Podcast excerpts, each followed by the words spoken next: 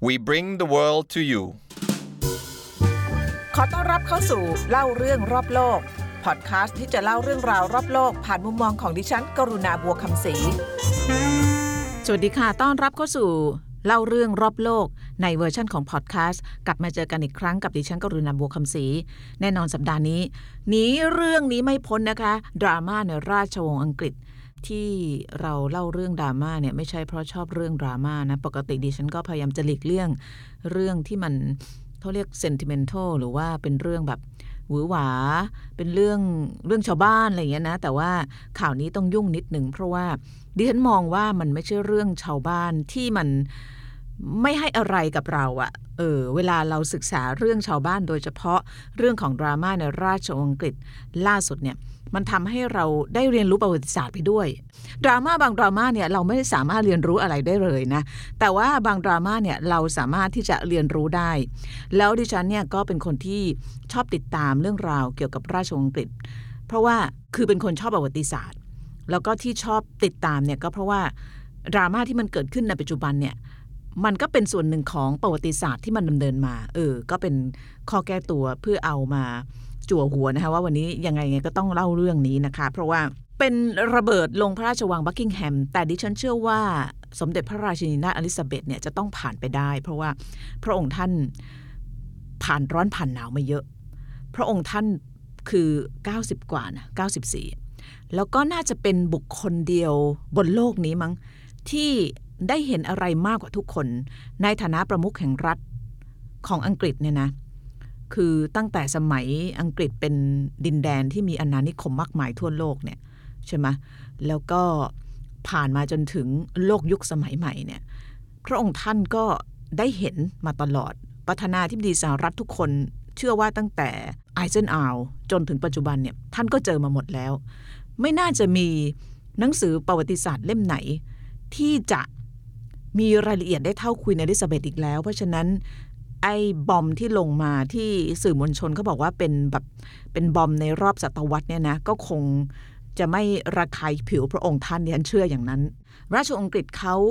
อยู่รอดปลอดภัยมาได้จนถึงทุกวันนี้ก็เพราะความสามารถในการปรับตัวนั่นเองนะคะ แล้วก็ก็น่าสนใจว่าระเบิดลูกใหม่ที่เจ้าชายแฮร์รี่กับพระชายาก็คือเมแกนได้ drop ลงที่พระราชวังบักกิงแฮมเนี่ย มันจะก่อให้เกิดการเปลี่ยนแปลงอะไรในราชวงศ์อีกหรือเปล่านะคะเพราะว่าการทิ้งระเบิดครั้งนี้มี 2 ประเด็นสำคัญ อันแรกก็คือเรื่องสีผิว อันที่สองเนี่ยเป็นเรื่องของการเงินในพระราชสำนัก ซึ่งเกี่ยวข้องกับเรื่องของความปลอดภัยเรื่องยศเรื่องอะไรพวกเนี้ยนะคะเรื่องสีผิวไม่เล่าดีกว่าวันนี้ เพราะว่า เดี๋ยวมันจะยาวไปนะคะเพราะว่าเรื่องสีผิวเนี่ยมันก็เป็นเรื่องที่ต้องหาตัวว่าใครเป็นคนพูดแล้วเขาแปลว่าอย่างนั้นหรือเปล่า จริง ๆ แล้วเนี่ยมันหมายถึงการเหยียดผิวหรือเปล่า เพราะว่าเมแกนให้สัมภาษณ์บอกว่ามีคนในราชวงศ์เนี่ยพูดว่าลูกของเธอเนี่ยจะผิวสีอะไรคือกังวลว่าจะออกมาผิวคล้ำเพราะว่าเมแกนก็มีคุณแม่เป็นคนผิวดำใช่ไหมทีนี้ถ้าเกิดเรื่องนั้นเป็นเรื่องจริงเนี่ย แล้วคนที่พูดเนี่ยเป็นราชวงศ์ชั้นสูงเนี่ยมันก็เป็นเรื่องที่เสียหายพอสมควร เพราะว่าในโลกยุคสมัยใหม่เนี่ยแม้แต่ราชวงศ์ก็ต้องเคารพในเรื่องของความต่าง แล้วก็ไม่เหยียดสีผิว แต่ว่าอันนี้เราจะไม่พูด เราจะพูดเรื่องที่2นะคะเพราะว่าในการให้สัมภาษณ์ของแฮร์รี่กับเมแกนที่ให้กับโอปราวินฟีเราออกอากาศไปแล้วเนี่ยประเด็นที่เราจะพูดวันนี้ คือเรื่องของที่เมแกนบอกว่าทำไมอาชีคือลูกชายของเธอเนี่ย ไม่ได้รับการอวยยศให้เป็นเจ้าชาย ซึ่งมันจะมีผลไปถึงเรื่องของการที่อาชีเนี่ยจะไม่ได้รับการปกป้องคุ้มครอง หรือว่าการ protect คือการดูแลรักษาความปลอดภัย ซึ่งเรื่องนี้มันก็มันก็มันก็แกะได้หลายอย่าง เพราะฉะนั้นเดี๋ยวเดี๋ยวเรามาแกะกันเรื่องนี้นะคะเอาประเด็นแรกกันก่อนนะคะประเด็นแรกเนี่ยน่าสนใจมาก เพราะว่าท่านผู้ฟังอาจจะสงสัยว่า เออ ก็ไหน ตัวเองบอกว่าอยากจะเป็นอิสระทำไมไม่จ่าย security ของตัวเองไมไม่จ่ายค่ารักษาความปลอดภัยของตัวเอง มันก็เยอะอยู่นะคะดิฉันไปหาตัวเลขมาจาก uh, Business Insider เนี่ยเขาบอกว่าค่า security หรือค่ารักษาความปลอดภัยของแฮร์รี่กับเมแกนหมายถึงว่า 24/7 ก็คือ 24 ชั่วโมงเนี่ยปีหนึ่งประมาณ 5 ล้านดอลลาร์สหรัฐ 150 ล้านบาท เฉพาะค่ารักษาความปลอดภัยนะคะ ที่มาที่ไปเนี่ยคือแฮร์รี่เขาพูดอย่างนี้เขาบอกว่าอยู่ๆเนี่ยหลังจากที่เขากับพระชายา คือเจ้าชายแฮร์รี่กับพระชายากับเมแกนเนี่ยตัดสินใจที่จะถอยตัวเองลดบทบาท ความเป็นราชวงศ์ลงก็คือ ตอนนั้นก็บอกครอบครัวว่าจะย้ายไปอยู่ที่อื่น แล้วก็จะจะลดบทบาทละจะไปมีชีวิตของตัวเอง ตอนนั้นเจ้าชายแฮร์รี่บอกว่าพระองค์ท่านอยู่ที่แคนาดา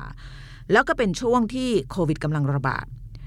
พอประกาศไปปุ๊บเนี่ยโอ้ยตอนนั้นก็คือหากันมากแล้วอุ๊ยเอาไงวะอะไรเงี้ยใช่ไหมตกลงจะถอนตัวจริง ๆ หรอ ตอนนั้นเขาเรียกว่าเป็นเป็นเม็กซิตนะคะก็ไปเรียนคำจาก Brexit ก็คือเมแกน exit จากราชวงศ์นะคะเรื่องมันคงจะไม่เป็นเรื่อง เพราะว่าปรากฏเจ้าชายแฮร์รี่เนี่ยให้สัมภาษณ์กับโอปราบอกว่า หลังจากที่ประกาศลดบทบาทปรากฏว่า ไม่นานหลังจากนั้นเนี่ยก็มีคำสั่งให้มีการเขาเรียกว่ายุติ งบประมาณ ส่วนที่พระองค์เคยได้ในการรักษาความปลอดภัยส่วนพระองค์ ก็คือไอ้ห้าล้านบาทประมาณนั้นน่ะ เจ้าชายแฮร์รี่ก็บอกว่าตอนนั้นตัวเองก็รู้สึกงงๆสับสนมากว่า เออทำไมอยู่ๆถึงถอดเอาเออสิทธิที่ที่พระองค์ควรจะได้รับในฐานะเจ้าชายเนี่ยออกไป แล้วก็รู้สึกว่าแบบ เครียดมาก เพราะว่าเรื่องความปลอดภัยเนี่ยมันเป็นเรื่องสำคัญที่สุดของครอบครัวก็คนดังอะเนาะแล้วก็น่าจะเป็นครอบครัวที่คนรู้จักมากที่สุดในโลกเผื่อแบบเกิดใครไปทำอะไรเรียกค่าถ่ายมันก็เรื่องใหญ่ใช่ไหมเพราะนั้นเรื่องการรักษาความปลอดภัยเป็นเรื่องที่แบบเขาก็กังวลมาก แล้วก็ค่าใช้จ่ายสูงมาก เจ้าชายแฮร์รี่ตอนนั้นก็เลยบอกว่า อันนี้ก็เพิ่งออกมาพูดนะว่าตัวเองเนี่ยถูกเพิกถอนสิทธิ์ที่จะมีหน่วยรักษาความปลอดภัย แล้วก็ต้องไปจ้างของตัวเอง แล้วหลังจากนั้นเนี่ย ก็มาเรื่องของอาชีพ เพราะว่าพออาชีพไม่ได้รับการอวยยศเป็นเจ้าชายเนี่ยก็จะไม่มีสิทธิ์ที่จะได้รับการคุ้มครองความปลอดภัยเช่นเดียวกัน ซึ่งประเด็นนี้เป็นประเด็นใหญ่ที่เมแกนพูดระหว่างให้สัมภาษณ์กับโอปราห์วินฟรีนะคะทีนี้อย่างที่เราเราเราถามกันเนี่ยแล้วก็ตัวเองบอกว่าจะเป็นอิสระเองเนี่ยทำไมถึงมาเรียกร้องสิทธิที่พึงได้ในฐานะคนที่ทำงานให้กับราชวงศ์ อันนี้มันก็มีคนถามเยอะฉันก็ยังไม่มีคำตอบนะ เพราะว่าถ้าตัวดิฉันอยู่กับพ่อแม่เนี่ย แล้วพ่อแม่บอกว่าหน้าที่ของยูมีหนึ่งสองสามถ้ายูทำแบบนี้แล้วเนี่ยยูจะได้รับหนึ่งสองสามยูมาวันนี้ฉันบอกว่า พ่อไม่ทำแล้วเบื่อไม่ชอบชีวิตในวัง จะออกไปอยู่คนเดียว จะออกไปอยู่ข้างนอก ก็ออกไป พ่อก็ให้ไป แต่ว่ายังจะหวงสิทธิที่ตัวเองเคยได้ ถ้าเกิดอยู่ในราชวงศ์อันนี้คนก็ถามว่าเออแล้ว แล้วมัน แล้วมันสมเหตุสมผลหรือเปล่า อันนี้คือเรื่องเจ้าชายแฮร์รี่แต่ประเด็นก็คือเรื่องของอาชีก็คือลูกชายเนี่ย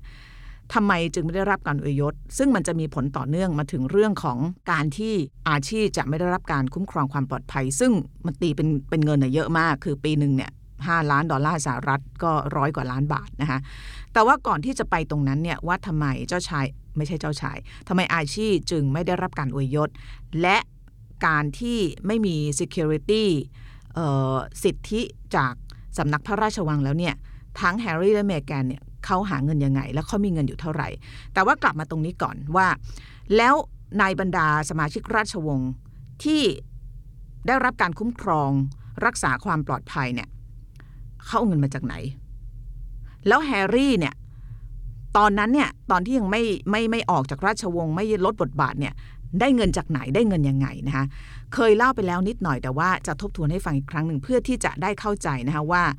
ทำไมการให้สัมภาษณ์ครั้งนี้เนี่ยเมแกนจึงพูดเรื่องนี้ครั้งแล้วครั้งเล่านะคะเงินที่สมาชิกราชวงศ์เอาเฉพาะเจ้าชายแฮร์รี่กับเจ้าชายวิลเลียมละกันได้รับเนี่ยจะมีอยู่สองก้อน ก้อนแรกเนี่ยมาจากพระราชบิดา ก็คือเจ้าฟ้าชายชาร์ลส์ เจ้าฟ้าชายชาร์ลส์เนี่ยมีตำแหน่งเป็นมกุฎราชกุมาร ก็คือเป็น future king นะถ้าเกิดควีนอลิซาเบธท่านสละราชบัลลังก์เมื่อไหร่ สละราชสมบัติเมื่อไหร่เนี่ยคนที่จะขึ้นมาก็คือเป็น first line on the throne ก็คือฟ้าชายชาร์ลส์จะขึ้นมาเป็นกษัตริย์ของอังกฤษ ทีนี้ในฐานะมกุฎราชกุมารเนี่ยฟ้าชายชาร์ลส์เนี่ยจะมีเงินมาจากสองทาง อันแรกเนี่ยเขาเรียกว่าเป็นดัชชี ดัชชี่มันก็เหมือนกับกองทุนนะนะดัชชี่ที่เจ้าฟ้าชายชาวเป็นเจ้าของเนี่ยมันชื่อ Duchy of Cornwall Cornwall นี่ก็เป็นพระยศของออมกุฎราชกุมาร อย่างเช่น พระชายาของฟ้าชายชาวเนี่ยก็เป็น Duchess of Cornwall ก็คือ Camilla Parker Bowles ทีนี้ไอ้ Duchy of Cornwall เนี่ยมันคือนึกนึกง่ายๆเนี่ยมันคือ กองทรัพย์สมบัติอันหนึ่งเนี่ยมีทั้งที่ดินมีทั้งปราสาท มีทั้งธุรกิจอะไรต่างๆ มากมาย ก่อตั้งขึ้นช่วงนั้นเนี่ยกษัตริย์อังกฤษก็คือพระเจ้าจอร์จที่ 5 พระเจ้าจอร์จที่ 5 เป็นใคร เป็นพระราชบิดาของกษัตริย์เอ็ดเวิร์ดที่ 8 กษัตริย์เอ็ดเวิร์ดที่8เนี่ยก็คือลุงของของสมเด็จพระราชินีนาถอลิซาเบธที่ 2 เอ็ดเวิร์ดที่8เนี่ยตอนเป็นกษัตริย์เนี่ยสละราชสมบัติโอ้ตอนนั้นดังมาก ก็ เห็นความรักเหนือสิ่งอื่นใด เพราะว่าตอนนั้นเนี่ยกฎเกณฑ์ของราชวงศ์เนี่ยมันแน่นหนามากกว่านี้มากนะคือจะเสกสมรสกับผู้หญิงที่ผ่านการหย่าร้างไม่ได้ แล้วตอนนั้นพระเจ้าเอ็ดเวิร์ดเนี่ยที่8เนี่ยทรงตกหลุมรักกับนาง วอลลิสซิมป์สัน ซึ่งเป็นม่ายชาวอเมริกัน แล้วก็ตอนนั้นพระองค์ก็เลือกความรักก็คือสละราชสมบัติ แล้วก็สมรสกับวอลลิสซิมป์สันนะคะแล้วคนที่ขึ้นมาเป็นกษัตริย์แทนเนี่ยก็คือพระเจ้าจอร์จที่ 6 พระเจ้าจอร์จที่ 6 ก็คือเป็นพระราชบิดาของสมเด็จพระราชินีนาถอลิซาเบธที่ 2 ในช่วงนั้นเนี่ยสมเด็จพระราชินีนาถอลิซาเบธที่2เนี่ยก็จะมีฐานะเป็นเขาเรียกมกุฎราชกุมารี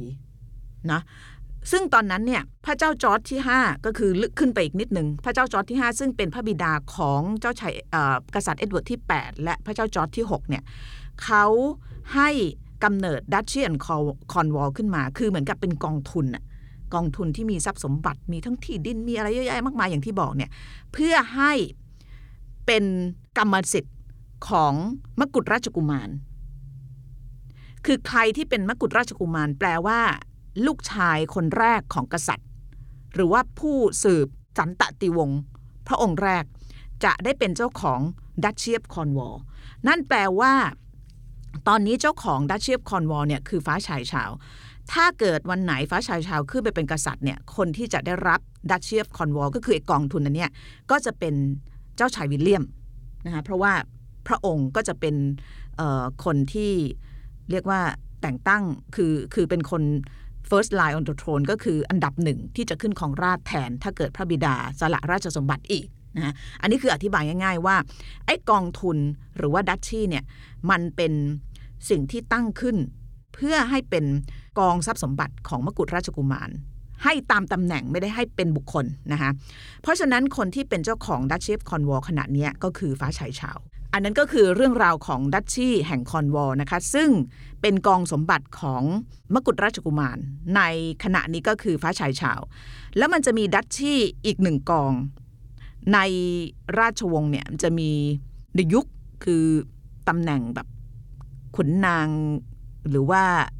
ราชวงศ์ระดับสูงเนี่ยเยอะ แต่คนที่จะมีกองสมบัติเนี่ยจะมีแค่สองคน ก็คือคนที่อยู่ในฐานะกษัตริย์ และคนที่อยู่ในฐานะมกุฎราชกุมาร นะซึ่งเพราะฉะนั้นตอนนี้ถ้าสรุปก็คือว่าคนที่มีกองสมบัติเป็นของตัวเองเนี่ยจะมีเพียงสองพระองค์เท่านั้นก็คือฟ้าชายชาร์ลส์ และสมเด็จพระราชินีนาถอลิซาเบธที่สองซึ่งท่านเป็นเจ้าของ Duchy แห่งแลงคัสเตอร์นะคะมูลค่าทรัพย์สินในครอบครองของ Duchy ทั้งสองเนี่ยก็มหาศาลเขาประเมินไว้ประมาณ 60,000 70,000 ล้านประมาณเนี่ยนะคะแล้วก็ในแง่ของการบริหารจัดการเนี่ยก็ต้องถือว่าเป็น สิทธิของเจ้าของดัชชีอันนั้นนะคะโดยฟ้าชายชาวเนี่ยก็บริหารจัดการก็ไปลงทุนคือมีสำนักงานจัดการให้อะนะก็ไปลงทุนในอสังหาริมทรัพย์ในอะไรต่างๆ มากมาย แล้วเงินดอกผลที่ได้มาเนี่ยพระองค์ท่านก็จะสามารถที่จะใช้จ่ายตามพระราชอัธยาศัย เพราะถือว่าเป็นทรัพย์สมบัติที่เป็นกองของพระองค์ ก็เสียภาษีนะคะอันนั้นเสียภาษีแต่ว่าอันนี้เราจะไม่พูด ทีนี้เงินที่เจ้าชายแฮร์รี่ได้ แต่ก่อนเนี่ยก่อนที่จะก่อนที่จะมาตัดเพ้อต่อว่าว่าโดนพ่อตัดเงินหมดเนี่ย95%เนี่ยได้มาจากฟ้าชายชาร์ลส์ ซึ่งพระองค์เอาเงินจาก Duchy แห่งคอร์นวอลล์เนี่ยให้ส่วนอีก 5%ที่เจ้าชายแฮร์รี่ได้เนี่ยได้มาจากเงินภาษีประชาชน ซึ่งเป็นเงินอีกก้อนหนึ่ง ที่เรียกว่า เงินจากสำนักงานจัดการลงทุนทรัพย์สินส่วนพระมหากษัตริย์หรือว่า Crown Estate ตรงเนี้ยพูดง่าย ๆ ก็คือเงินภาษีประชาชนที่ประชาชนเนี่ยให้กับสมาชิกราชวงศ์เพื่อไปประกอบพระราชกรณียกิจ หรือกรณียกิจในฐานะสมาชิก หรือว่าประมุขแห่งรัฐนะคะเพราะฉะนั้นตอนที่เจ้าชายแฮร์รี่เขาลดบทบาทเนี่ยเขาบอกว่าเขาจะไม่เอาเงินจาก Crown Estate ซึ่งก็เข้าใจได้เพราะว่าถ้าเอาเนี่ยตอนนั้นก็จะโดน คอรหานินทา เพราะว่ามันเป็นเงินของประชาชนเป็นเงินภาษี แต่ว่าจวบจนกระทั่ง จวบจนกระทั่งถูกตัดขาดเนี่ยพระองค์ยังได้เงินจากเจ้าฟ้าชายชาวพระราชบิดาอยู่ ซึ่งเอาเงินจากดัชชีแห่งคอนวอลก็คือไอ้กองทรัพย์สินที่พระองค์มีสิทธิ์ได้เนี่ยให้กับลูกชาย ปรากฏว่าแฮร์รี่ให้สัมภาษณ์กับโอปราห์วินฟีบอกว่า ตอนนี้ตัวเองถูกตัดเงินหมดเลย ก็คือจาก Crown Estate ก็ตัดไปนานแล้ว ส่วนไอ้95%ที่ได้เยอะๆ จากพ่อเนี่ย ก็หายไปด้วย ก็เลยงงมากว่าจะทำยังไงนะคะแล้วก็นอกเหนือจากถูกตัดเงินแล้วเนี่ยก็ยังถูกอย่างที่บอกลดหรือว่าเอาสิทธิที่เคยได้จากการที่ได้รับการคุ้มครองหรือว่า security เนี่ยออกไปด้วย ก็เลยเป็นที่มาที่ไปส่วนหนึ่งเนี่ยเป็นที่มาที่ไปของการให้สัมภาษณ์ครั้งนี้นะคะบอกว่าก็ไม่เข้าใจ ว่าทำไม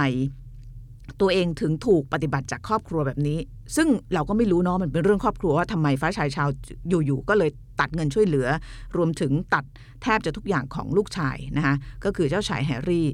แต่ว่าประเด็นมันก็คืออย่างนี้ว่าแล้วหลังจากถูกตัดเงินเนี่ยทั้งคู่เนี่ยหาเงินมาจากไหนมายังไง นะคะ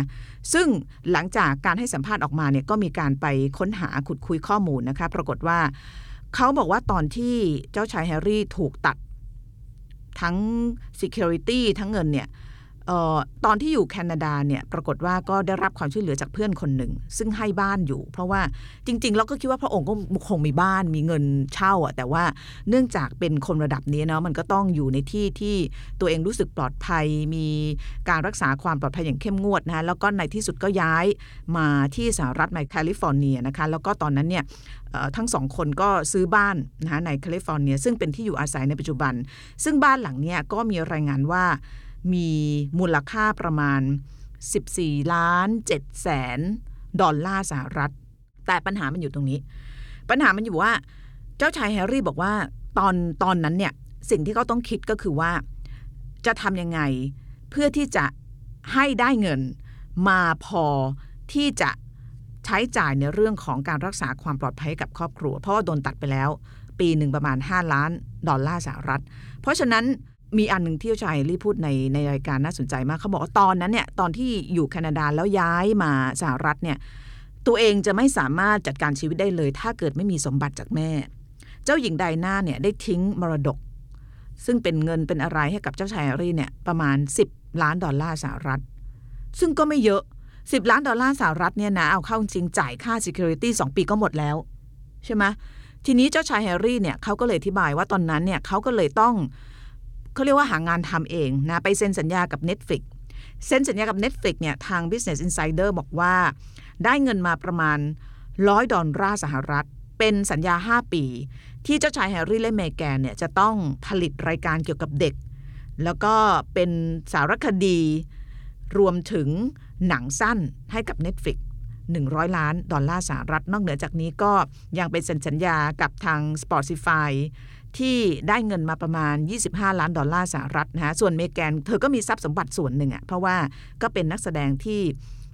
มีชื่อเสียงอยู่ในระดับหนึ่งนะคะแต่ว่าทั้งหมดทั้งปวงเนี่ยเราจะเห็นได้ว่าการที่เจ้าชายแฮร์รี่ถูกตัดขาด ทั้งในเรียกว่า ออฟฟิเชียลคือเป็นทางการก็คือไม่ได้เงินจากทางภาษีประชาชน แล้วก็ตัดขาดในแง่ของ personal level กับพระราชบิดาก็คือฟ้าชายชาวเนี่ยมันทำให้เขาเนี่ยก็ลำบากพอสมควรในด้านการเงิน ถ้าเกิดเราไปดูว่าไอ้ค่า security cost เนี่ยมันประมาณ 5 ล้านดอลลาร์สหรัฐต่อปีเนี่ยแต่เขาคงไม่ลำบากเท่าเราหรอกเนาะกก็แค่เอาตัวเลขมาให้ดูเพื่อที่จะมาพยายามเข้าใจว่าทำไมประเด็นเรื่องของที่เจ้าชายอาเจ้าชายละ เขายังไม่ได้เป็นเจ้าชาย ว่าอาชีไม่ได้รับยศเป็นเจ้าชายเนี่ยเขาถึงเรียกว่าหงุดหงิดนะเพราะว่าการที่อาชีลูกชายของแฮร์รี่กับเมแกนยังไม่ได้รับอวยยศเป็นเจ้าชาย ทั้งในปัจจุบันและในอนาคตเนี่ยมันหมายถึงว่า ค่าใช้จ่ายเรื่องการรักษาความปลอดภัย มันจะอยู่กับเขาไปตลอดกาลนะคะทีนี้มันก็มีการตั้งข้อสังเกตว่าหลังจากที่ทั้งสองคนได้สัมภาษณ์แล้วเนี่ยคนก็มานั่งเกาหัวบอกว่าเออแล้วตกลงอาชีเนี่ย จริง ๆ แล้วต้องได้รับยศเจ้าชายหรือเปล่า เพราะว่าเขาเป็นลูกชายของเจ้าชายอะ่ะก็คือเป็นลูกชายของเจ้าชายแฮร์รี่อะเพราะฉะนั้นโดยอัตโนมัติเนี่ยจะต้องเป็นเจ้าชายหรือเปล่านะคะหลายคนก็บอกว่าเอาเข้าจริงมันก็ไม่ผิดปกตินะ เพราะอะไร เพราะว่ามันมีกฎราชสำนักที่ออกมาโดยพระเจ้าจอร์จที่ 5 อีกแล้วนะคะทรงออกทรงตั้งไอ้ไอ้ดัชชีแห่งคอนวอลแล้วก็ทรงออกกฎราชสำนักเมื่อปี 1917 ที่ระบุว่า พระราชปัณดาหรือเหลนของกษัตริย์ จะไม่ได้เป็นเจ้าชายหรือเจ้าหญิงโดยอัตโนมัติ ยกเว้นเหลนคนที่เป็นโอรสองค์โตของพระโอรสองค์โตของเจ้าชายแห่งเวล งงปะถ้างงเดี๋ยวจะอธิบายให้อย่างนี้ คือสมมติสมเด็จพระราชินีนาถอลิซาเบธที่สองเนี่ยท่านมีพระโอรสและพระธิดาสี่พระองค์ตอนนี้สี่พระองค์เนี่ยก็จะได้เป็นเจ้าหญิงเจ้าชายอยู่แล้ว เพราะว่าเป็นลูกของกษัตริย์ ทีนี้ลูกของ พระโอรสและพระธิดาของ Queen อลิซาเบธเนี่ยได้เป็นเจ้าหญิงและเจ้าชายหรือเปล่าคำตอบคือได้ เพราะว่าเป็นชั้นหลานนะคะคือทุกคนจะได้โดยอัตโนมัติ แต่ปัญหามาอยู่ที่ชั้นเหลน ก็คืออะเอาง่าย ๆก็คือเอาลูกชายลูกชายคนแรกดีกว่า ฟ้าชายชาร์ลส์นะ Queen อลิซาเบธมีเจ้าฟ้าชายชาร์ลส์ เจ้าฟ้าชายชาร์ลส์จะได้ยศเป็นเจ้าฟ้าโดยอัตโนมัติก็คือเป็น เจ้าชายนะคะลูกชายของฟ้าชายชาร์ลส์มีสองคนก็คือเจ้าชายแฮร์รี่ และเจ้าชายวิลเลียม ทั้งสองคนก็ได้เป็นเจ้าชายโดยอัตโนมัติ ก็คือเป็นหลานของของของควีนนะคะแต่พอมาถึงชั้นเหลนเนี่ยคนที่จะได้เป็นเจ้าชายโดยอัตโนมัติเนี่ยจะมีเพียงเหลนคนแรกของหลานคนแรกเท่านั้น ก็คือลูกชายของเจ้าชายวิลเลียมเท่านั้น ส่วนที่เหลือจะไม่ได้เป็น จนกว่าฟ้าชายชาวจะขยับยศขึ้นมาเป็นกษัตริย์ แล้วเหลนขยับเป็นหลาน ตอนนั้นเนี่ยถึงจะได้ยศเจ้าชายและเจ้าหญิง งงไหมไม่งงเนาะเพราะฉะนั้นก็ไม่แปลกอะไรที่คนจะบอกว่า ก็โอเคที่อาชียังไม่ได้ยศในขณะนี้ แต่ว่าในอนาคตถ้าฟ้าชายชาวขึ้นมาเป็นกษัตริย์ ก็มีสิทธิ์ที่จะได้รับยศเจ้าชาย ได้รับการอวยยศ ซึ่งก็จะได้รับ สิทธิต่างๆ รวมถึงสิทธิในเรื่องของการรักษาความปลอดภัยด้วยนะคะเพราะฉะนั้นหลายคนก็บอกว่าเออที่เมแกนให้สัมภาษณ์เนี่ยก็